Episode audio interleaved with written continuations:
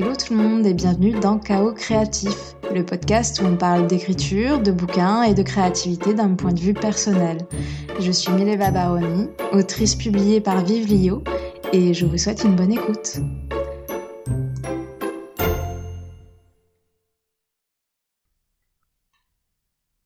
Hello tout le monde, je suis ravie de vous accueillir pour ce nouvel épisode. Coup de projo sur euh, trois lectures obligatoires de mon enfance et que je suis très contente d'avoir lu.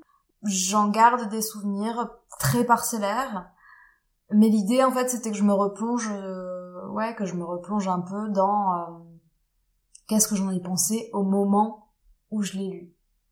Donc on va commencer avec le, premier bouquin dont je me souviens qui m'est vraiment marqué. Euh, c'était en primaire. Je crois que j'étais en CM1, ouais. c'est Exercice de style de Raymond Queneau.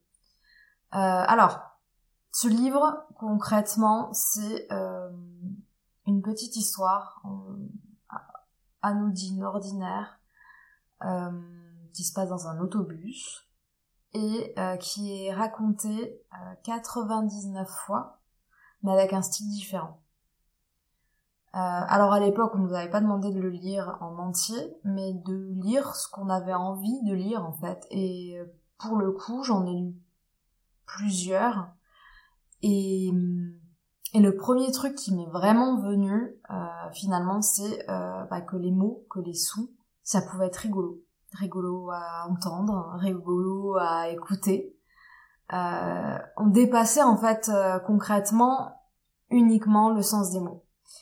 Et bah, certes, j'avais déjà étudié de la poésie avec des rimes, des vers, mais il y avait un truc solennel en fait dans la poésie en tout cas, dans la façon euh, dont on l'apprenait, il y avait quelque chose de très rigide. De, bah déjà, on devait l'apprendre par cœur. Et en plus de ça, euh, voilà, il y avait une rigueur qui était bah, très belle. Hein, je remets pas du tout ça en question. Mais cette rigueur, en fait, euh, elle m'apportait pas du tout le côté rigolo que exercice de style m'a apporté, en fait, tout simplement. Et euh, alors c'était peut-être dû au prof que j'ai eu à ce moment-là, mais euh, voilà, je me souviens de m'être marrée en fait en lisant ce truc-là. Et euh, parce qu'il y avait plein de mots que je connaissais pas, des mots aux sonorités bah, marrantes en fait tout simplement.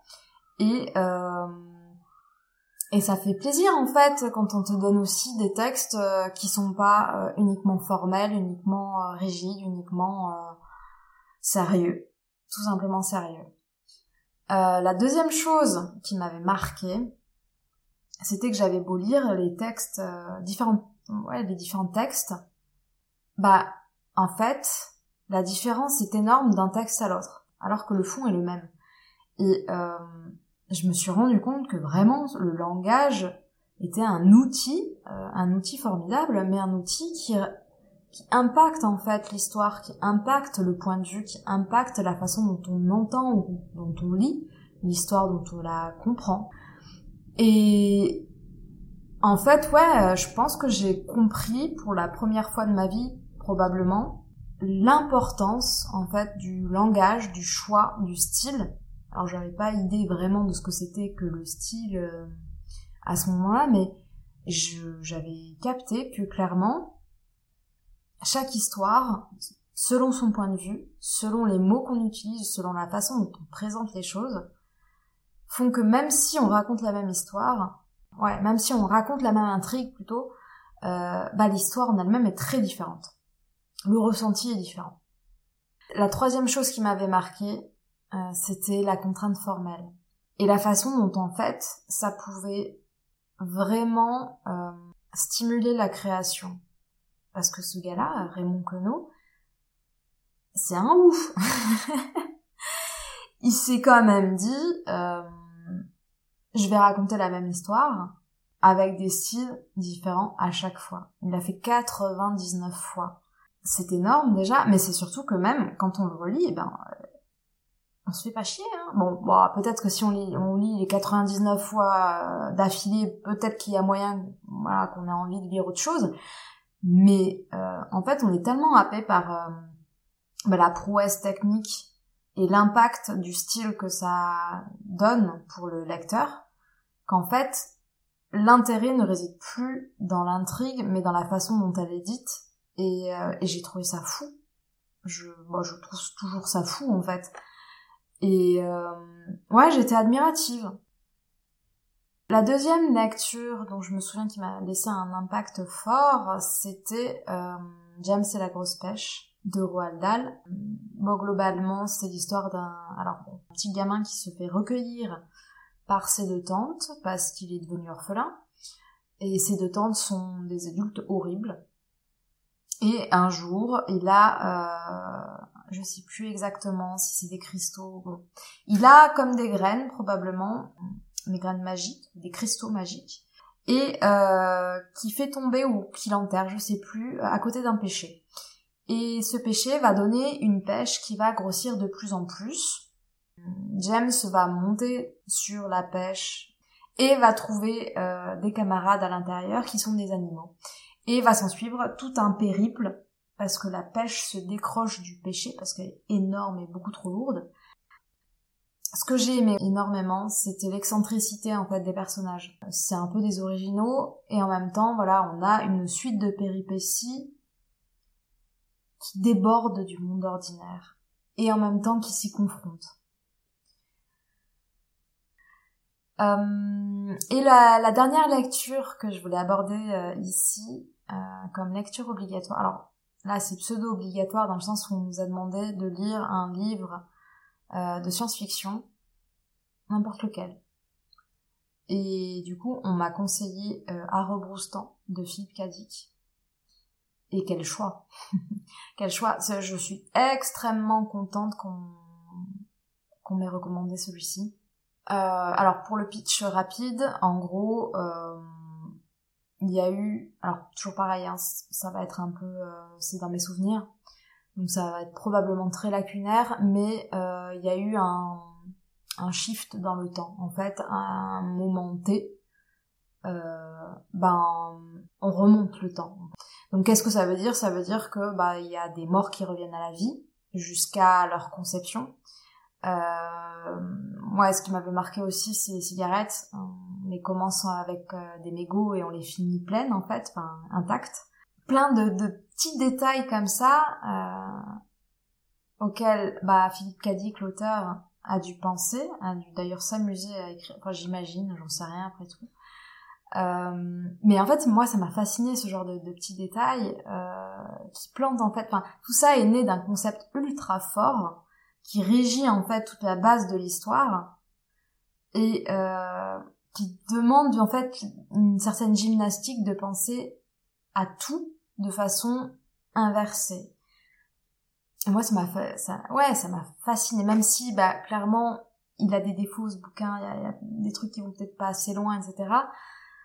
Mais il m'a marqué, il m'a marqué notamment parce que euh, ça m'a réconcilié en fait un petit peu avec le monde de la SF, qui était en fait régi pour moi euh, par un gros présupposé qui était que la SF c'était uniquement des vaisseaux spatiaux.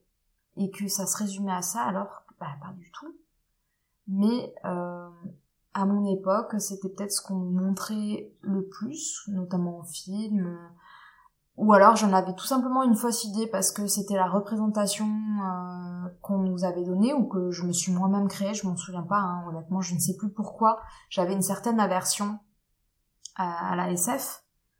Mais ce bouquin-là, en fait, bah ça m'a réconcilié avec la SF. Et rien que pour ça, c'est merveilleux en fait.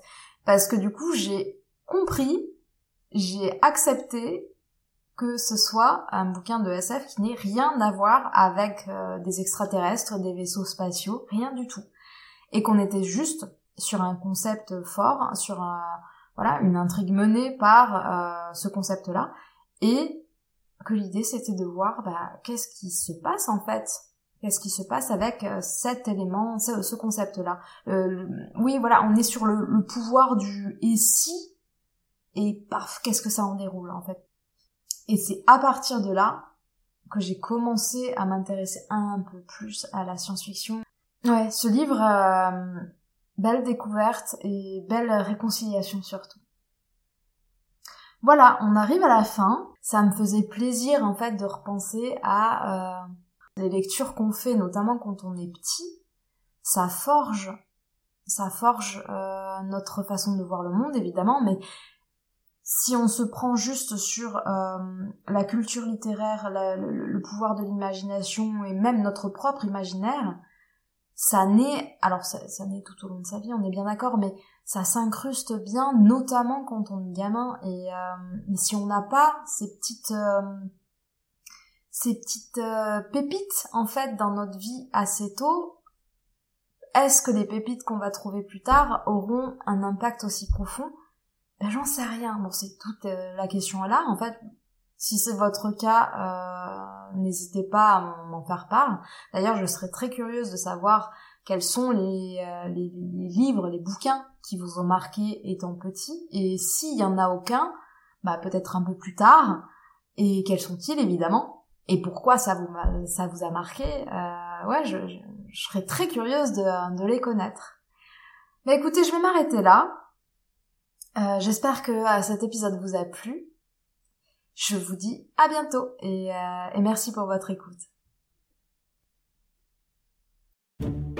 Merci pour votre écoute. Si le podcast vous plaît, n'hésitez pas à me le faire savoir en mettant 5 étoiles sur Spotify ou Apple Podcast et en vous abonnant pour ne rien rater.